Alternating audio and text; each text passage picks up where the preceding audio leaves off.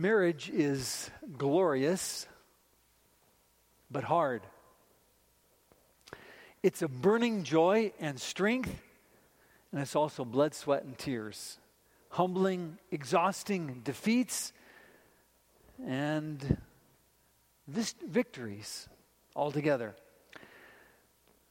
The only phrase in Paul's famous discourse on marriage that many of us can relate to in Ephesians chapter number 5 and verse 32 is this one A man shall leave his father and mother and be united to his wife, and they shall become one flesh.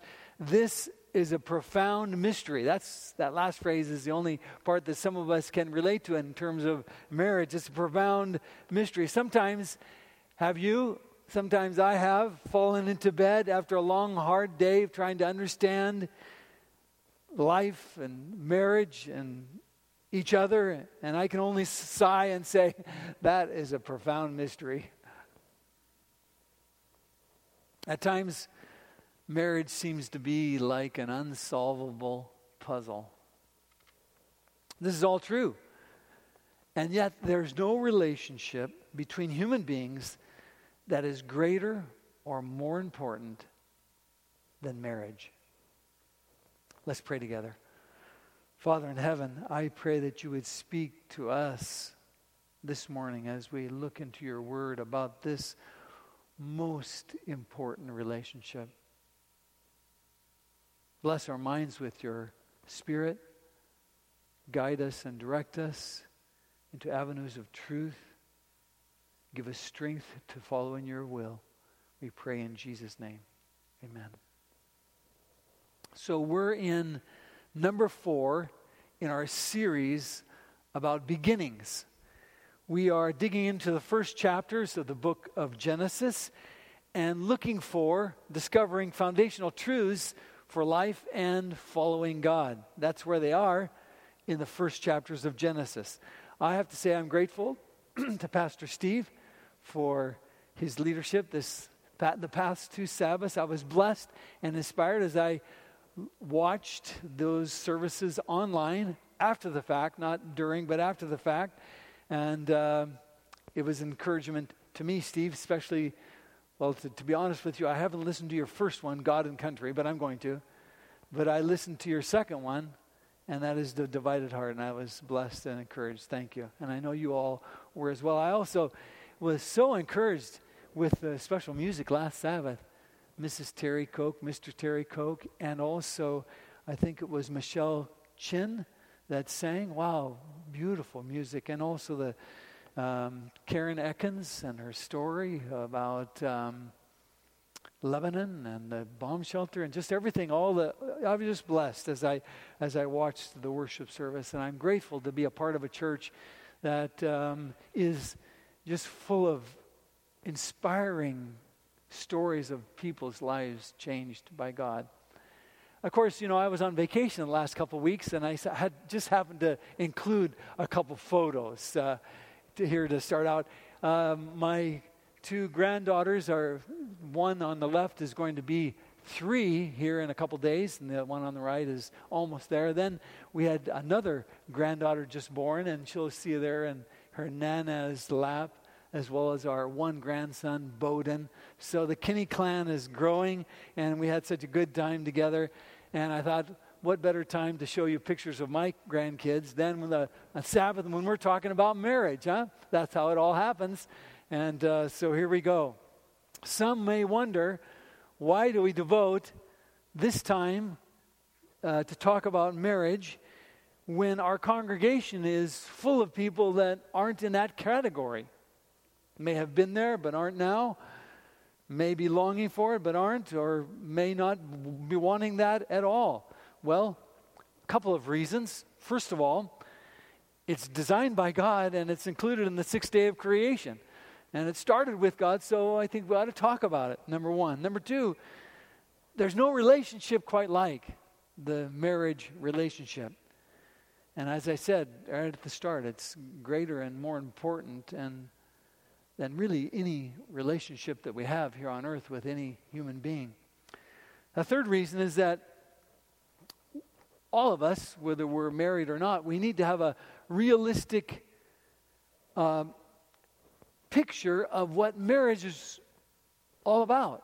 And the Bible gives us that.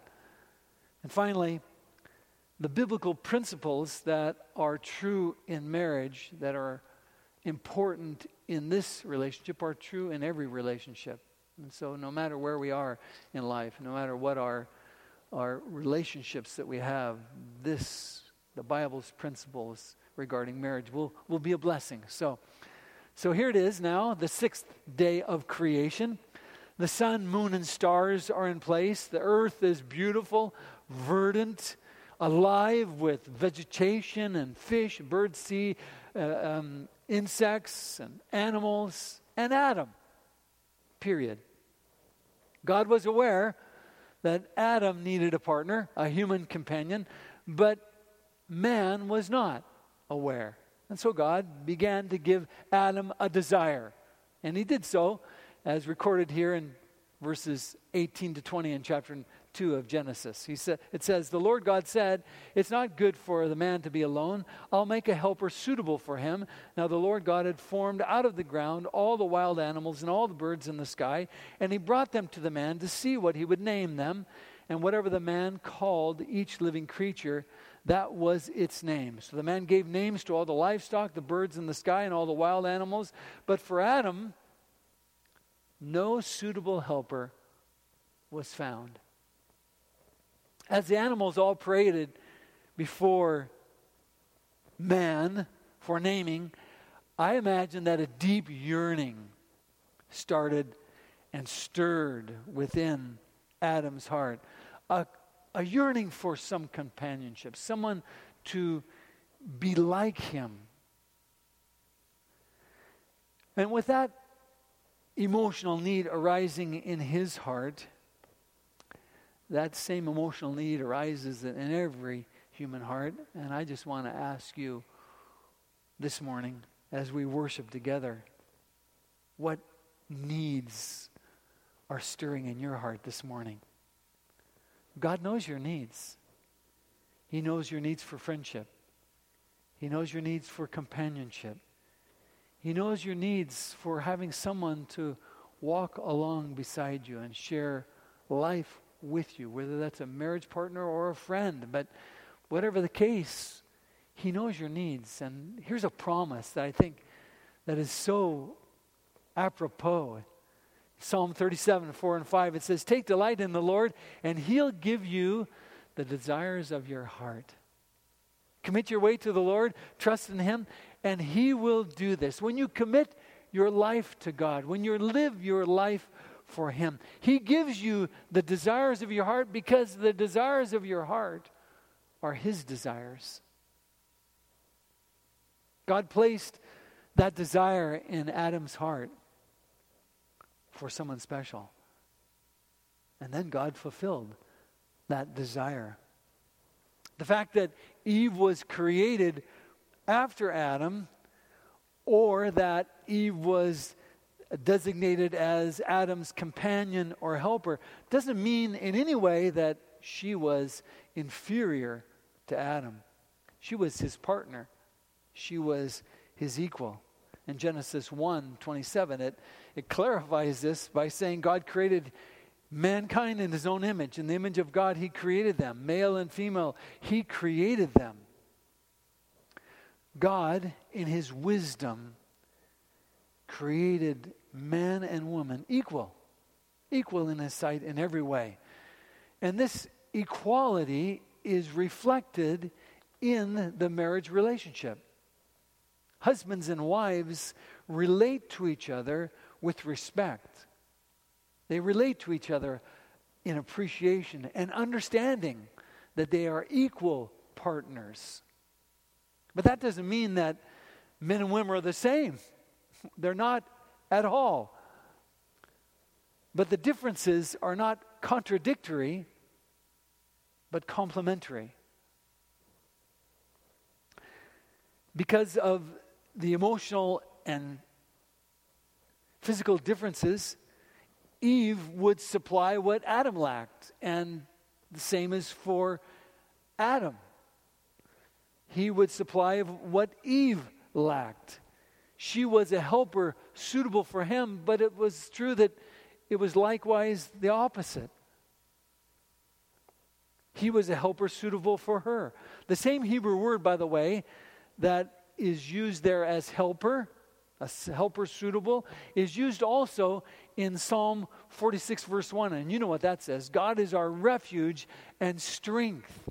So when it describes there Eve as his as Adam's helper, it doesn't mean that she's anything less. In fact, it means that somehow her traits and her abilities and gifts were just what was needed in support of Adam, just as God is our refuge and strength and support and help. The term describes her godly, her godly characteristics that would be a part of this relationship and bring it fulfillment. Genesis 2, verse 21 and 22 say So the Lord God caused the man to fall into a deep sleep, and while he was sleeping, he took one of the man's ribs and closed up the place with flesh. Then the Lord God made a woman from the rib he had taken out of the man, and he brought her to the man. In, in God's wisdom, he knew exactly how to meet Adam's emotional needs. He knew exactly what, what was necessary. So on the sixth day of creation, God presented Adam with a wife. Woman's creation was not primarily to produce children, although that was part.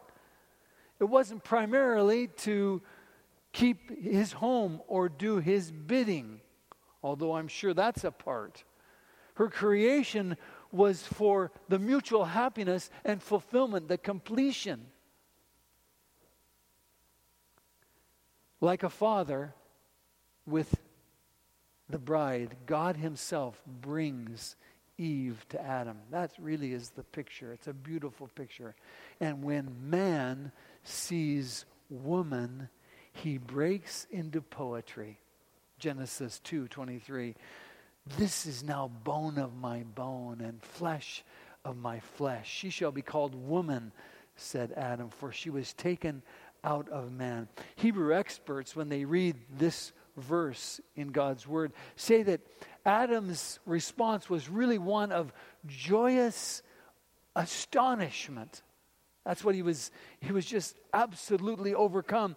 And in a sense, he said, At last, I have someone who will be my true companion.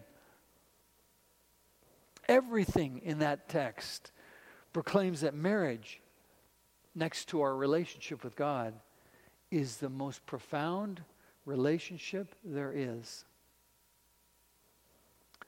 And that's why, that's why I think it's true that, like knowing God Himself, coming to know and love your spouse is difficult and painful, but rewarding and wondrous, just like it is with knowing God. The most painful, the most wonderful, this biblical understanding of marriage.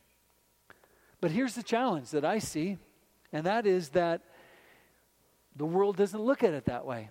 That's not how the world, society, sees marriage. Over the last 40 years, the what's called the leading in marriage indicators have been steadily in decline. And you know this. The divorce rate today is twice what it was in 1960. Research by the Barna Research Group recently found also, unfortunately, sadly, that the rate of divorce among those who are professed born again Christians are, is even greater than those out in society. In 1970, 89% of all births were to married parents. Today it's 60% and less. In 1960, 72% of all adults were married. Today, it's less than 50%.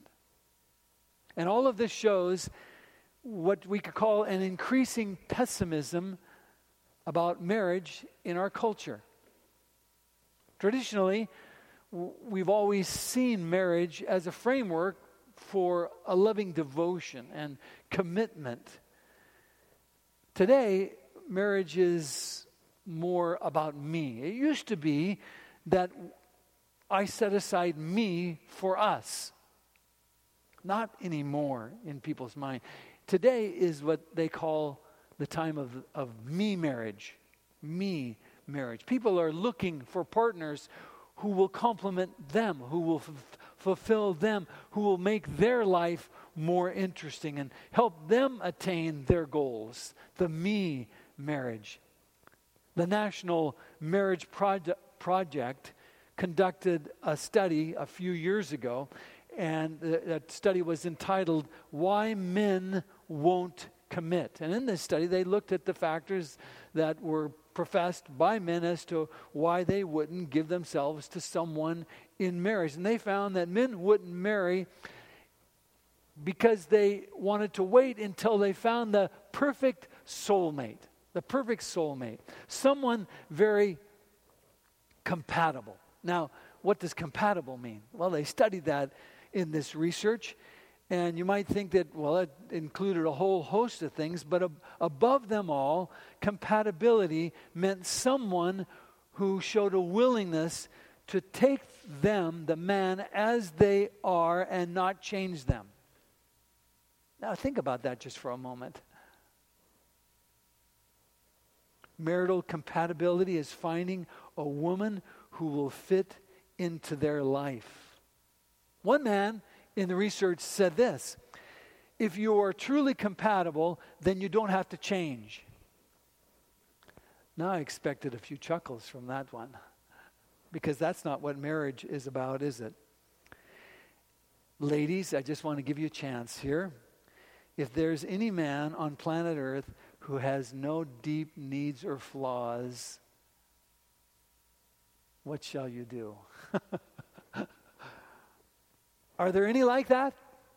No. Are there any ladies without any deep needs or flaws? No, there aren't either one. If, if there was a man that was perfect, that would be a fine arrangement to have this type of a marriage where you don't have to change. The problem is, there aren't any of those animals on planet Earth. Marriage is two flawed people coming together to create a space of stability, acceptance, and love. That's what marriage is.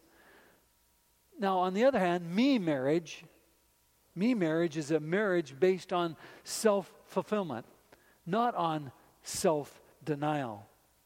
And that kind of a marriage, as you can imagine, is doomed from the start. Because in the me marriage, in the heart of hearts, everyone, everyone knows that they're not perfect. They may want this, but they know that they have flaws. They know that there's, there's things that need to be changed. And everyone knows that when you really get up close and personal, there are things that need to be adjusted about each one of us. And you know that that other person needs some adjusting and changes too. They have flaws and, and deep needs. No two people are compatible because no two people enter marriage unbroken by sin. All of us are broken, all of us are in need, which means that among other things, we can't be self centered. To be self centered is to fail from the very beginning. Making a good marriage is hard. Making a good marriage is maybe one of the hardest things we do in life. It's harder than athletics. It's harder than artistic prowess. It's harder than most anything. You know, raw talent will not put you on the NBA court. Raw talent those things, that type of skill, takes enduring discipline and enormous work to get there. Now, I want to ask you why would it be easy then to live lovingly and well with another human being in light of what's so profoundly wrong with every one of us? What would be easy about that? People who have mastered athletics, people who have gifted abilities in art, have failed miserably at marriage. We're sinful human beings living in a sinful world. And the trouble is not with marriage as an institution, the trouble is with me. Trouble is with us as human beings. But marriage, even though it's hard, we can't discard it. It's too important. But it overwhelms us. So I want to ask you a question. What if? What if God designed marriage more to make us holy than to make us happy? What if? What if God made it that way? more to make us like Him than to make us happy. And by the way, as we are made like Him, we do become happy. Those two happen together. But that truth is the premise of a book called Sacred Marriage, written by Gary Thomas. And he says in this book yes, passion, yes, fulfillment, yes, excitement, yes, romance. All those things are good, but good marriages work hard at these things. And a good marriage, really any marriage, can't survive on these things alone passion, excitement, fulfillment, and romance. God didn't create marriage merely for personal pleasure, although there is that. He didn't create marriage in order to populate the world, although that is important. He didn't create marriage for any of these things. His sole purpose was not to provide, his sole purpose was not to provide an, a steady institution for the benefit of child rearing and the socialization of humanity, although that's important as well. But bigger than all of these things bigger than all these things. God made marriage, according to the Bible, as a holy place. A holy place. A relationship that would proclaim his love to the world.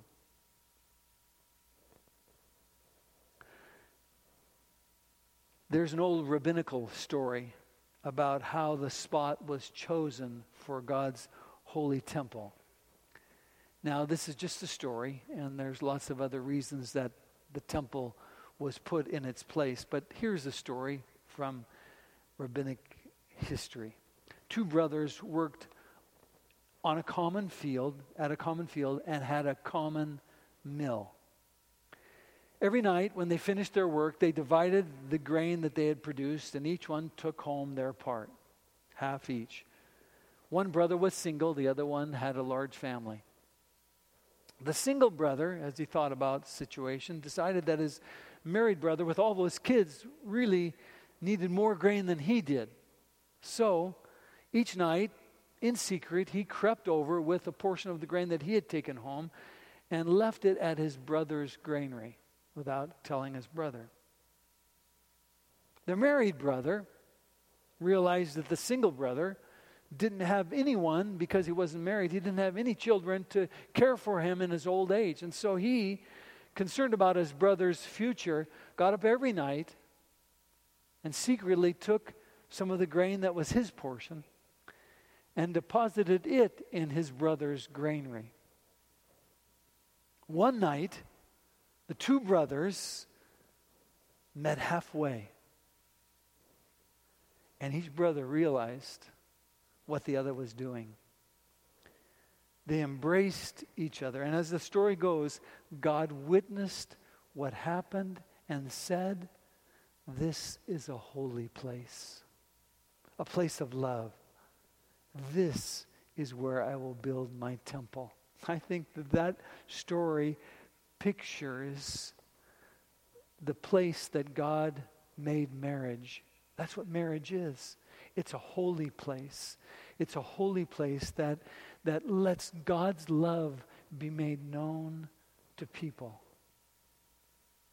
It's a site, it's a relationship where God proclaims his love. In Scripture, that's what it says about marriage. Scripture talks of marriage in the, in, I mean, yeah, talks of marriage as the intimate relationship between the bride, God, and his groom. I mean, the, the bride, the church, and the groom, God the Father. For example, in Isaiah 62, verse 5, it says, As a bridegroom rejoices over his bride, so your God rejoices over you. Jesus called himself the bridegroom. You know that. And when he talked about the kingdom of heaven, he pictured the kingdom of heaven as a wedding banquet. And then at the culmination of human history, according to the book of Revelation, it describes that when all is finished, we will all gather at the wedding feast of the Lamb. The bride, God's church, and the groom, the Lamb.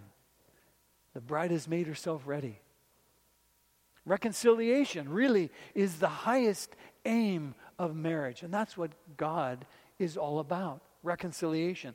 A married couple displays, although imperfectly, never quite right, but they display the commitment of God for his church and his church for God. That's what marriage is about.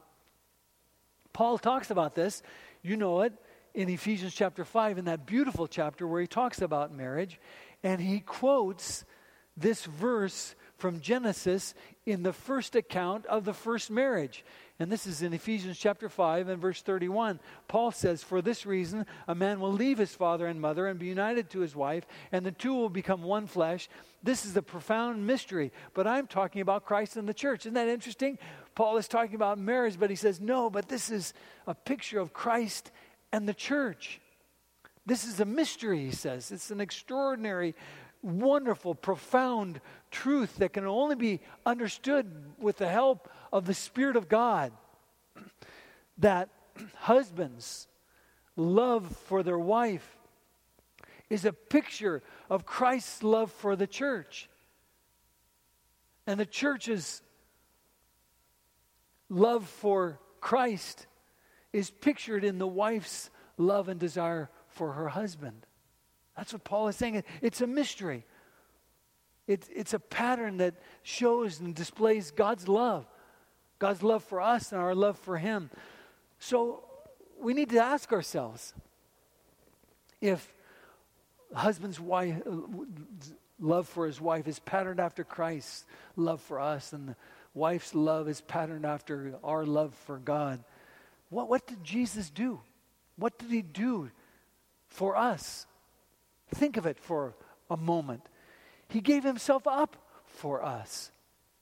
Jesus, the one who was equal with the Father, gave up his glory, gave up his place, gave up everything, and took on human nature. But not just human nature, he also willingly went to the cross, to death, to pay the penalty for my sin, for my hope, for my salvation, for yours, so that my guilt could be removed, my condemnation could be taken away, so that I could be united with Him and take on His nature.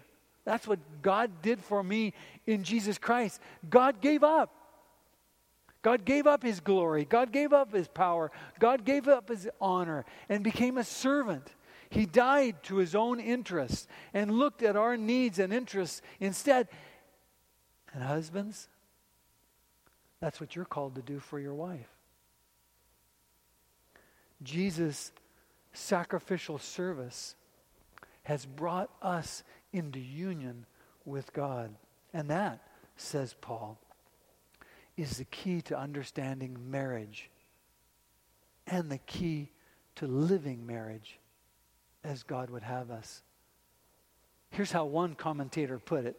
He said, Paul saw that when God designed the original marriage, he already had Christ and the church in mind. Interesting, isn't it? This is one of God's great purposes in marriage to picture the relationship between Christ and his redeemed people forever. Essentially, God had the gospel in mind when he made marriage.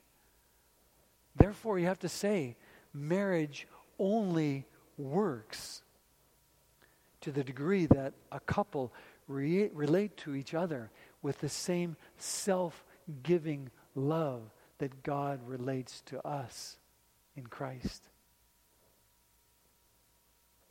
Do that for your spouse as God did for you in Christ. Do that, and everything else will follow. Everything else will follow. The greatest good in marriage, the most joyous ambition, is to live God's love for you, His acceptance for you, His reconciliation for you. Live that in marriage and in every relationship that you have. Live that relationship as a picture of God's love for you. Or as Paul says in another place, I like this, 2 Corinthians 5, verse 9. So we make it our goal to please Him, God. So the first question I should ask myself before doing anything is Will this be pleasing to my Creator? Will this be pleasing to Jesus Christ? Will what I'm doing honor Him? The first purpose in marriage, you could say the first purpose in marriage, beyond happiness, beyond sexual expression, beyond childbearing, beyond companionship, beyond mutual care, beyond provision, beyond anything else, beyond anything in marriage, in any relationship, is does this please God? Am I pleasing God in my actions? Rather than asking, is this going to make me happy? Ask, will this make God happy? Is this pleasing God? Paul underscores this same thought a few verses later in 2 Corinthians 5:15 when he says, "Those who live should no longer live for themselves, but for him who died for them and was raised again." There it is right there. We don't live for ourselves. That is Christianity. I owe it to Jesus. That's what Paul is saying. I owe it to Jesus to live for him, to make my consuming passion and the driving force of my life to honor him, to praise him, to glorify him in all that I do. And that's what marriage is about. Marriage isn't about me. My relationships are not about fulfilling my desires. The reason marriage is so painful and yet so wonderful is because it's a reflection of the good news, the gospel, which is at one time both wonderful and painful. The gospel is this I'm more sinful and more flawed than I ever dared believe. That's the gospel. That's painful. But it's also that at the same time, I am more loved and more accepted in Jesus Christ than I could ever hope for. That's the gospel. That's the wonderful part. It's hard, it's painful, and it's wonderful. And that's what marriage is about. That's what relationships are about. You know, there's something wonderful about standing under the boughs of a tree that's 700 years old. One of the favorite places for the Kinney family historically has been in the Mount Rainier National Forest, where you can stand in the beauty of old growth fir, spruce, and cedar trees. It's inspiring. I just love that place. The trees on the western slope of the Cascades survive longer than many places. And it's due to a number of reasons, but it could be said that mainly it's because the forests are so wet that when lightning strikes, it causes fewer fires. It could be said that that's the case. They've studied it. A traditional forest, if left alone, would face a lightning strike maybe every 50 or 60 years. But in this part of the Cascades, although lightning strikes just as often, a fire only erupts every couple hundred years. Lightning strikes come, but they're not devastating, devastating because the trees have had time to take root and draw deep and to grow. I think that's a good picture of marriage. It's a good picture of marriage. Every marriage at one time or another will be struck by lightning. Sexual temptation, communication problems, frustrations, unrealized expectations, all those things just are like lightning. But if the marriage is heavily watered with an unwavering commitment to please God in everything, to please God in everything, and to love each other like we are loved by God, then the conditions are right and ripe that a lightning strike will not create necessarily a devastating blow. So, what do we do? What do I need to make marriage work? What do I need to make relationships work? I need, according to God's word, I need to know the mystery. I need to know the secret. I need to know the gospel, the saving grace of God in Jesus Christ. And that, my friend, is available to all of us today, right now, in Christ. And that is also where I get the power that I need and the pattern that is so essential for my relationships, for marriage. And it's true also that marriage will show that to me. marriage will show it to me.